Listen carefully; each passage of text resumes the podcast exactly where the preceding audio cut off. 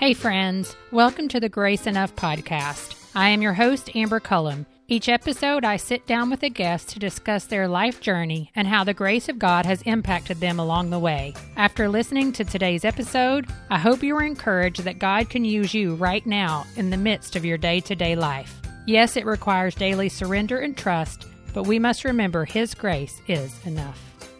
Before introducing this week's guest, I do want to let my listeners know this episode may be triggering to those who have experienced the loss of an infant.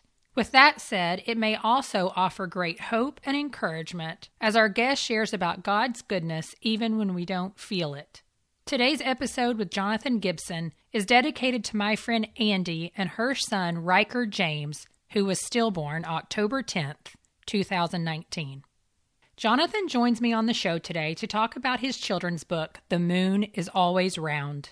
We chat about the loss of his daughter Leila, the questions his son asked about his sister, how that led to the writing of The Moon is Always Round, and the goodness of God. Listen to what Jonny has to say about how the moon has become a powerful image for his family in the midst of grief.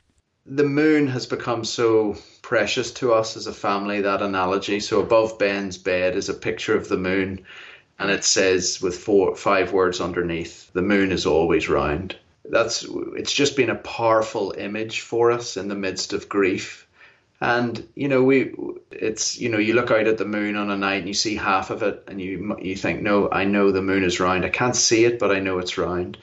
Often Jackie and I would pray Lord we know you are good we know you're always good but please help our unbelief because right now in the midst of this uh, grief or this infertility it doesn't feel like you're good after listening to today's conversation, I hope you walk away reminded and encouraged that God is always good.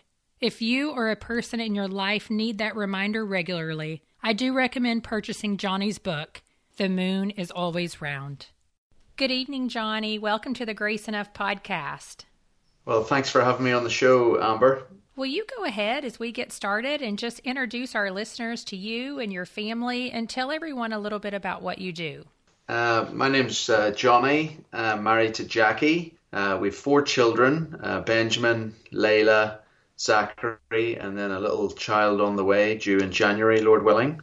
Uh, I'm a professor of Old Testament and Hebrew at Westminster Theological Seminary. And as you, you, can hear from my accent, I'm not from around here. I like to tell people I'm from Texas, but people. I'm from Belfast, Northern Ireland originally. Oh. But I've been living in exile for a number of years. I uh, we came to the states three years ago from Cambridge, England, where I was a Presbyterian minister there. Now, were you the lead pastor there, or did you what? What did you do at the church there? Uh, I was the associate minister there okay. for uh, over two years, and then sort of stepped into the senior role just when the senior minister retired, just uh, filling the gap until I came here to the states. Yes. So, what brought you to the States? Uh, well, just a, a, providential opening, really, of a mm-hmm. job in Old Testament studies. I just completed a PhD in Old Testament at Cambridge University uh, a few years before, and one of the professors happened to uh, email me out of the blue and tell me there was a job. At, at first, I said no, and then he sort of kept pressing, and I still said no, and he kept pressing. So I decided to apply, and here we are, three years later. I know, and the question is because you're in Philadelphia, then, right? Yeah. So, um, you know, how do you like Philadelphia? That's the question. We really like it. Uh, we enjoy it. Uh, I like the four distinct seasons here in the states. I really like that. In the UK, we would get snow some winters. You know, you get a touch of snow, but you don't really get the big dump of snow that you get here, which we really like. And uh, apart from the the number of leaves I have to uh, rake up every fall. Apart Amen. from that, enjoying the seasons. Same. I, we were driving today, and I'm in Raleigh, North Carolina, and so it's really the height of our season here. And it's yes. so uh-huh. gorgeous to the point where I find myself driving around just to look at them. But yes. I know in about two weeks, we're going to be spending every waking moment outside getting the leaves off the lawn. oh yeah, get the leaf blower going and the rake out. Yeah, yeah. Oh yes. Well, tell everyone a little bit about how you came to know Jesus and share a little bit about your faith journey. Uh, so I was brought up as a missionary kid in East Africa. Wow. My parents were missionaries with MAF, Mission Aviation Fellowship, yeah. uh, in Tanzania. So working amongst the Masai Mara. Awesome. And uh, the, the Masai, sorry, in the Masai Mara. So I was brought up in a Christian home, heard the gospel from a young age. I remember distinctly having a conversation with my mum when I must have been about four or five and asking, What is a Christian? Mm. She explained to me it's someone who's put their trust in Jesus and uh, believes that he died and rose again for them. And uh, when you put your trust in Jesus, you become part of his family. And if you haven't, then you belong uh, to the devil and his family and to the kingdom of darkness. Mm. And I remember at the time just sensing that I, I wasn't a Christian. I hadn't put my faith in Christ. And I felt at that time, even so young, feeling like I belonged to another kingdom. Uh, we came back from uh, Africa to Northern Ireland when I was seven and went to a faithful gospel church that taught me the Bible and a, a faithful Sunday school teacher, Mrs. Gallagher, who's now in glory. And uh, she faithfully taught me the gospel. And I believe at some point in that time in the church, I, I put my faith in Christ and repented of my sin. Uh, you know, some people who come from outside Christian homes, when they're converted, it's a bit like the uh, a hurricane comes into their life. You know, the yes. spirit is like wind that blows where it pleases. But I think in Christian homes, it's still the same spirit. It's still the same wind that comes in and converts people, but it's more like a gentle breeze. Yeah. And I think in my case, it was like a gentle breeze that blew into my life and regenerated me. Uh, the Spirit of God, you know, regenerated me and gave me faith in Christ. And then I was just raised in a good Christian family and a, and a faithful Christian church. It's really nice when you hear someone who's come to know Jesus at a young age and, you know, they just continued to walk with him. I feel like we all kind of face those trials and some of us rebel and some of us don't. But, um, yeah, it's just awesome to hear everyone's different story. Yeah, yeah. Well, your book, The Moon is Always Round, came to my attention at the perfect time, and I'll share a little bit about that as we get started. But share with our listeners first when did you start talking about that concept with your son and why? Uh, so, my oldest son, Ben, uh, when he was about two and a half, three, uh, we were living in Cambridge at the time, and he would love to uh, he would love to um, look out at the sky, the night sky, and look at the moon. And he became fascinated with the moon. And each night would look for the moon and see what shape it was. So I taught him the different shapes of the moon. But as we were doing it, I just thought of a little catechism to teach him. So I would ask him, What shape is the moon tonight, Ben? And he would look out at the moon and say, Oh, it's a crescent moon or a half moon or a gibbous moon. And then I would say, What shape is the moon always, Ben? And he would say, The moon is always round. And then I would say, What does that mean, Ben? And I taught him to say, It means God is always good. Mm. So it was really a childish, uh, a childlike fascination with the moon that sort of led to that connection with the moon. And then I tried to connect it to some aspect of God's character. Mm. Well, and eventually, this was your oldest son. Your mm-hmm. wife became pregnant with your second child. Walk us through a little bit of that journey and tell us a little bit about what happened. Yeah, so uh, we took a little while to fall pregnant with Leila, our second uh, child, uh, our daughter, and uh, we were so excited to uh, welcome her into the family. But very sadly, uh, nine months in her mother's womb, one night as we slept, she departed this life mysteriously and went to be with Jesus. The next morning we woke, went to the hospital because Jackie had felt no movement, and we um, discovered that she had died in the womb. In many ways, our world fell apart.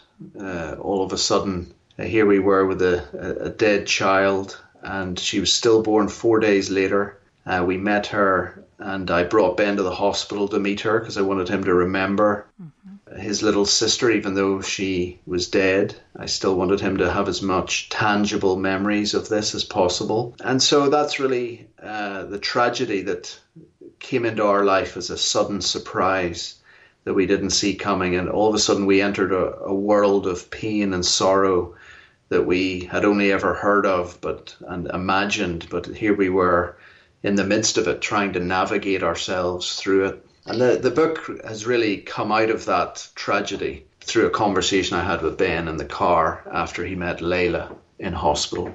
Yeah, and what takes place in my life that I call God winks at various times is what happened with your book. A very dear friend of mine was 39 weeks pregnant. She's in our small group, and this just happened. Gosh, has it even been four weeks ago? I don't think so. Mm. And she had had some challenges through pregnancy, but you know, no expectation of losing the baby. And so we had been together on Sunday night and knew that she was going in to be induced on, I want to say it was Wednesday or Thursday, mm-hmm. but was also going in for like, she had been getting an ultrasound every week. And when she went in the next day to get the ultrasound, there was no heartbeat at 39 weeks. And so I got that phone call, and I knew that she was being induced in labor that night. At the same time, an email came across my desk speaking about your book and telling the story. Hmm. And when I saw that it was your that your daughter was 39 weeks stillborn, and I knew that Andy was going through that process at that moment, I just knew it was God looking down and just being like, "I want you to know I'm here." Mm-hmm and I'm in control and everything's going to be okay. And I know sometimes people can say, oh, you know, a coincidence or whatever, but it wasn't. It was a very tangible moment for me because I was really, really I mean, I was frustrated with the Lord. Like, why? Mm. You know, it's it's it's hard to face grief and suffering and not be frustrated. Yeah. yeah. But I was able to give her your book a couple of weeks ago, and um, I mean, I just knew it was the conversation that I needed to have with you because I do think it's crucial to help your children work through it because she has three older children. Wow. And just work, you know, deciding do I take them to the funeral home? Do I introduce them to Riker? What do we do? And mm-hmm. so just really, really excited, you know, to talk a little bit more about that conversation that you had with your son in the back seat after he met Leila. What was that conversation? Yeah, so uh, Leila was born 10:25 a.m. on the 17th of March 2016, St. Patrick's Day, but we now call it St. Leila's Day. Oh. And Ben Ben came. He was at nursery. He came to the hospital afterwards with a friend who brought him, and he came in and he met Leila and uh, he held her. We had about four hours together as a family, uh, and then I drove him home before returning to the hospital to spend time with Jackie and Leila. And in the car on the way home, we were driving in silence, and he just said, Daddy, will mummy ever grow a baby that wakes up? Mm. Obviously, the thing that had struck him was Leila just never opened her eyes, never right. made a sound.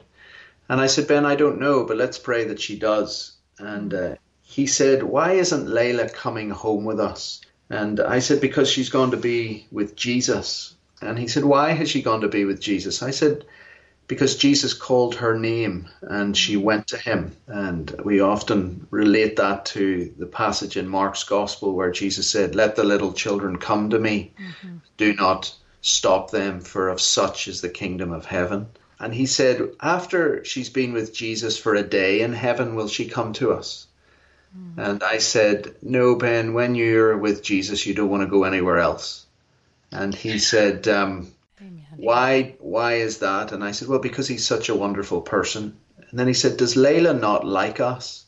Oh. I said, no, Leila does like us. She just likes Jesus more. And then he said, but why isn't she coming home? He was clearly just three and a half years old, right. grapple with this. And I said, Ben, I, I, to be honest, I don't actually know why she's not coming home. And then I said, but Ben, do you remember the the catechism I've taught you about the moon? And he said, yes. I said, well, Ben, tonight I think, you know, we really won't be able to see the moon at all. Mm. But uh, we need to remember that the moon is always round. And it's so sad that Leila's not coming home with us. But we need to remember that God is always good, even when you can't see all of it. Just like the moon is always round, even when you can't see all of it. Mm. And so at night I went home, I put him to bed, left him with a friend, and actually as I was leaving the house, I thought, I wonder, is there a moon tonight? And I looked up, and there was a half moon, mm. and I thought that's exactly how I feel, and Jackie feels right now. We, you know, we saw the goodness of of God in giving us a second child. We got to meet her, we got to see her, even though she was dead. We got to see all her beautiful features. Um, we got to name her and so there there were many graces from God's goodness, but the, half of the moon was missing that night, and that's really what we felt was this mysterious darkness had come over, and uh, I just needed to be reminded that I can't see the whole of that moon, but I need to remember it's always round and can't see the whole of God's goodness in this tragedy, but I need to remember that God is always good. Mm. So that that's how the story, the book has come about, basically inspired by my son's conversation in the back of the car. And I was so struck by it within the next few days, I wrote that down on my phone. I thought, I don't ever want to forget those questions he asked me because they were quite profound. And a bit like you said, Amber, you know, that your friend was trying to grapple with does she take her kids to the funeral? Does she bring them to meet the, the little child? And what was his name? Riker. His Riker. name is Riker. Mm-hmm. Riker, lovely name. Mm-hmm. And, uh, you know, to bring her children to see Riker or not. And all of these things are things you grapple with, and kids yes, grapple yeah. with them as well you know, and we tend to lock our our kids away from suffering and death because we think, you know, you need to be an adult to deal with that. But Ben felt it deeply, and he wanted answers to his questions, and so that's partly what inspired the writing of this book. Was my son wanted some answers, and uh, I, yeah. as a Christian father, I felt I needed to give them to him. So. Well, and I think oftentimes when we allow the space for kids to ask questions, their honesty is really just them asking the same questions we're asking. Yeah, yeah. And sometimes breaking it down in a simpler term for children really helps us. Yes, no, very much so. I mean, there was one night uh, I was Ben asked, "Is God ever going to give me another brother or sister, or to give me a brother or sister?" And I said, "Well, Ben, He has given you one. He's given you a sister, Leila. She's in heaven." He said, "I know, but will I ever get to play with a brother or sister?" And I said, "Well." Ben, why don't you pray? You know, we were praying that God would give us another child. We, we, we had years of infertility after Leila's death. He said, But why would I pray for God to give us another child if God's going to take them again from us? And I thought, wow, what a, you know, he really connects the sovereignty of God here with Leila's departure. Mm-hmm. And he's thinking, that's the only God I know at this stage is a God who gives and takes you know. Yeah. And I just needed to let him say that. He, he wasn't bitter or angry. He just was very sort of methodically, uh, it was very matter of factly, sorry, just stating the case. Mm-hmm. I mean, recently J- Jackie has miraculously fallen pregnant, and we're expecting in January. But one night Ben prayed um, at family worship, "Dear God, please don't let the baby die in yeah. mummy's room. Amen." You know, just a very simple prayer, but praise God, he, he gets it. Death is real, it happens, yeah. but he knows God in his grace can can spare a child's life and um, bring them into this world. So, you know, his faith is very real to him through this tragedy. Right. Well, and how old is Ben now?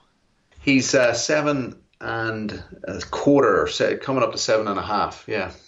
Wow. So that's the age of my middle one. Yeah. So my daughter is seven not seven and a half quite, but yeah, she. It, it's just so neat how kids too. We can watch them layer their faith yes. as they begin to understand a little bit more.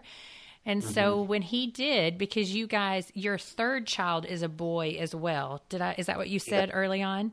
Yes, we've just adopted him a week ago. Oh, yeah. really? Yeah, yeah. From North Carolina. Really? Yeah, yeah. Oh my goodness. So what's his response now? What has been like now? Is he like, uh oh, there's there's a sibling encroaching on my freedom yeah. now? yeah, yeah. Uh, he's very happy because, as I said, we struggled with infertility for years yeah. and uh, lost Leila. You know, at the eleventh hour, then had more infertility. And uh, so he, he's just only knowing himself in the home, and so he's so happy to have uh, Zachary is the little boy we've named, and um, he's absolutely delighted. And then he's he, he can't believe mummy's pregnant again. So, you know, he, uh, he's happy now, but maybe ask him in six months' time, and he will be very happy when, when the newness both, is roaring off. yeah, when both of them are demanding our attention, and he's not getting any. Well, now, and so how old is Zachary? Did you all adopt him as an infant or as a little boy? Yeah, an infant. He was four days old. Okay. we drove to Fayetteville. North oh, Car- not too far from me. Yeah, and uh, we've had him nine and a half months, ten months next Saturday night. Wow, that's incredible. And so then you're expecting again, what's the due date for? Uh, Mid January. So Zachary was born 26th of January, and uh, Lord willing, this little boy or girl will be born mid January. And uh, so it's, as they say, it's like Irish twins. I, yes, and I'm sitting here thinking it's not only Ben that's going to um, undergo quite the transition; it's yeah. mommy and daddy as well. Yeah, very much so. But a lot of joy. I know it, it's joy and exhaustion. That's kind of yeah. how I put it: joy and exhaustion. Well, why is it that you feel that it was so important to take those words and put them in book form for a child? Uh, well, mainly because Ben had so many questions for me in the back of the car that night after he'd met Leila in the hospital. So I, I felt, uh, let me write something for him that he'll have for a long time. Uh, I've written a couple of other books. Um, they're more academic ones that he'll never read. and uh, I thought it'd be nice to have one for him and dedicate it to him. But the inspiration really came from that conversation. But then the moon has become so precious to us as a family that analogy. So above ben's bed is a picture of the moon mm. and it says with four five words underneath the moon is always round. That's it's just been a powerful image for us in the midst of grief. And you know we it's as i said it's you know you look out at the moon on a night and you see half of it and you you think no i know the moon is round. I can't see it but i know it's round. Often jackie and i would pray Lord, we know you are good. We know you're always good, but please help our unbelief mm-hmm. because right now, in the midst of this uh, grief or this infertility, it doesn't feel like you're good. Yeah. And so I, I wanted, it, it's been a powerful analogy in our lives, and I've used it with in a sermon on Job, and I've used it in counseling when I was a minister with a few friends, a, a dear friend who's who's got uh, leukemia uh, and I've just found it a very, very powerful image. And when we've told people about the story of the moon connected to Leila, they often will say, We've never forgotten that the moon is always round and God is always good. So I just I just found it a very powerful analogy. And I thought that this might be helpful for others. The book is a kid's book, but as you know, you know, Amber, having read it, I, I think it's applicable for any Christian going through anything. You know, even your friend who lost yeah. Riker, you know, it's a truth that she needs to hear, not just her children. That's right. So I, I thought it uh, it might be helpful for a wider audience. Well, in the back of the book, there are just several activities you can work through with your family that are really helpful. Can you share a few of those with us? Yeah, so I do. I, I've got two lessons for children at the back of the book. One is to do with the moon. I get them to look back through the book and find how many shapes the moon appears in. And then from that, I get parents to encourage their children to see the connection between uh, the moon being always round, even when you can't see all of it, and God being always good, even when our circumstances maybe don't show that. The second activity is the illustrator Joe Hox uh, very cleverly and subtly put 10 crosses in the illustrations throughout the book. Um, some pages don't have any, but some have more than one. Right. And uh, they're, they're quite subtle, but when you go back and you, you look for them, you see them actually so clearly the second time. And what I wanted to do there was, you know, it's a bit of a fun exercise for children trying to find the 10 crosses. But then I wanted to connect God's goodness to Jesus. Yes. Mm-hmm. I didn't just want this to be a book about a general God who's undefined, but I wanted people to see that the goodness of God is ultimately revealed in the person of his son, the Lord Jesus. So I go to Good Friday and I speak about the darkness at 12 mm-hmm. noon on Good Friday when the sun was blanked out. There was no stars twinkling in the sky. There wasn't even a sliver of the moon to give Jesus any light. And yet, in the darkness, when he was forsaken by God, God was still good and he was bringing forgiveness for people who put their trust in Christ out of that darkness. Mm. Uh, so even in the darkness, God was good, and that's why we call it Good Friday. Yeah. So that's the second lesson that I, I, I want children to take away from the book. Yeah, and it's definitely a book that I will gift over and over again because I mean, the reality is we have tons of people in our life who face loss. And even if they're not facing loss, it is a question that gets asked often Is God really good? Mm. And so to be able to sometimes, like I said, break it down in something a little bit more simple to give you something to grasp onto is a lot of times like that first step mm. for someone to take to continue to build on the goodness of God. Yeah, it's it's a it's a little a beginning point for children and, and even adults to just uh, have some kind of illustration that helps them. I, I heard a story just recently uh, of someone who is seeking a church in Inverness in Scotland. They, they're, I don't think they're a Christian. They've gone, gone along to a sort of investigate Christianity course, and um, the topic was on suffering. And the minister illustrated it with the book "The Moon Is Always Round" and the illustration. And the lady came back the next month with the book in her hand, and she said, "I've read it. I love this book." And she's starting to come to church wow. and wants to come back and so I see my daughter's ministry. Um, yes. Her funeral, the minister called her Leila the Evangelist. Mm. He said she's pointed us all to another world. She's pointed us all to God. Wow. He said Leila the Evangelist. And everyone who was at the funeral that day who writes to us on the anniversary of her death or stillbirth, they'll often say, We've never forgotten Leila the Evangelist. Wow that's what I sort of like to think of this book. It's dedicated to my son, but it's my daughter who, though being dead, yet speaks. Yeah. And she has a powerful voice to say to people, God is good. God is always good, even when you can't see it. Wow.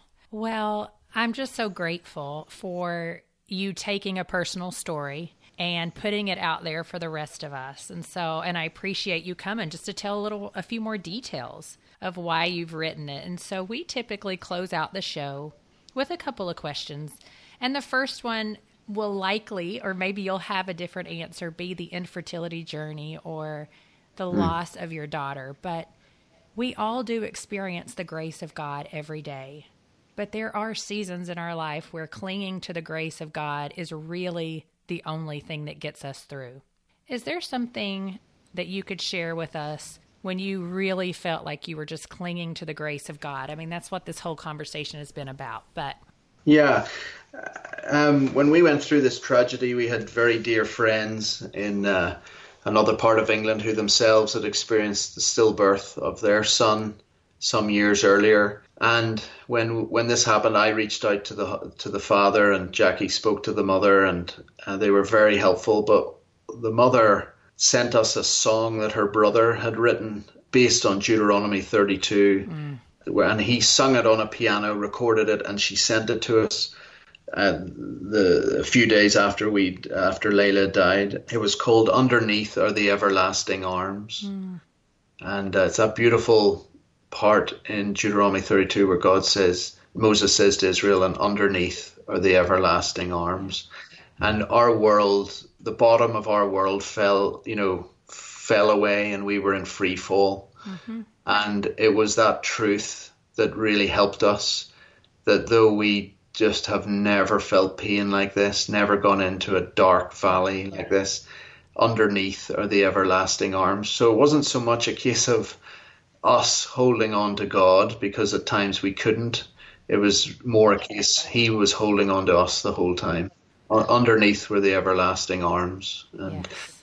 so I, I, think we can tend to look inward in suffering and think, right, I need to find some faith here, or and there's a place to say, I believe, help my unbelief, but there's another pl- place to say, you you will hold me fast. You know that lovely modern hymn, Christ, He will hold me fast. He will hold me fast. Yeah. And uh, that that's the issue, isn't it? It's not so much us holding to Him, but Him holding, holding us. us. Yeah and holding us up and hiding us under the shadow of his wing. That's the one yeah. that I often cling to. The other question is if you had the opportunity to sit down with your great grandchildren and offer them some wisdom, what is something you would like to share with them? Hmm. Yeah, I've never thought, never thought that far ahead. I think what I would say to them is God picks us up where we are, not where we ought to be. And uh, God is always ready to forgive, always ready to be merciful. He is slow to anger. He's abounding in steadfast love and faithfulness, uh, showing kindness and goodness and grace to a thousand generations. Mm. So just know that God, wherever you go in life, whatever twists and turns life takes, even if you wander off the path, remember that uh, God picks you up where you are, not where you ought to be.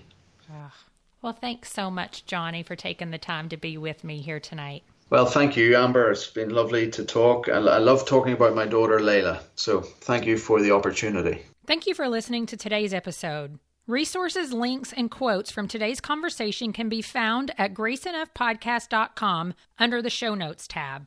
If you are enjoying the show, I would like to ask you a few favors. Number one, make sure you are subscribed to the podcast. You can head over to Apple Podcasts, Stitcher, Spotify, Google Play, and iHeartRadio. Clicking that subscribe button helps to make sure you never miss a new episode of the podcast. Number two, if you enjoy the show, would you take a moment to leave a review on iTunes? Those reviews help me to know how the show is impacting you. And number three, the best way to grow is for people like you to share it with your friends. Will you share your favorite Grace Enough podcast episode via text, email, or social media? Again, I'm so grateful for each one of you who listen week in and week out. Thank you for listening to the Grace Enough podcast. Tune in next time.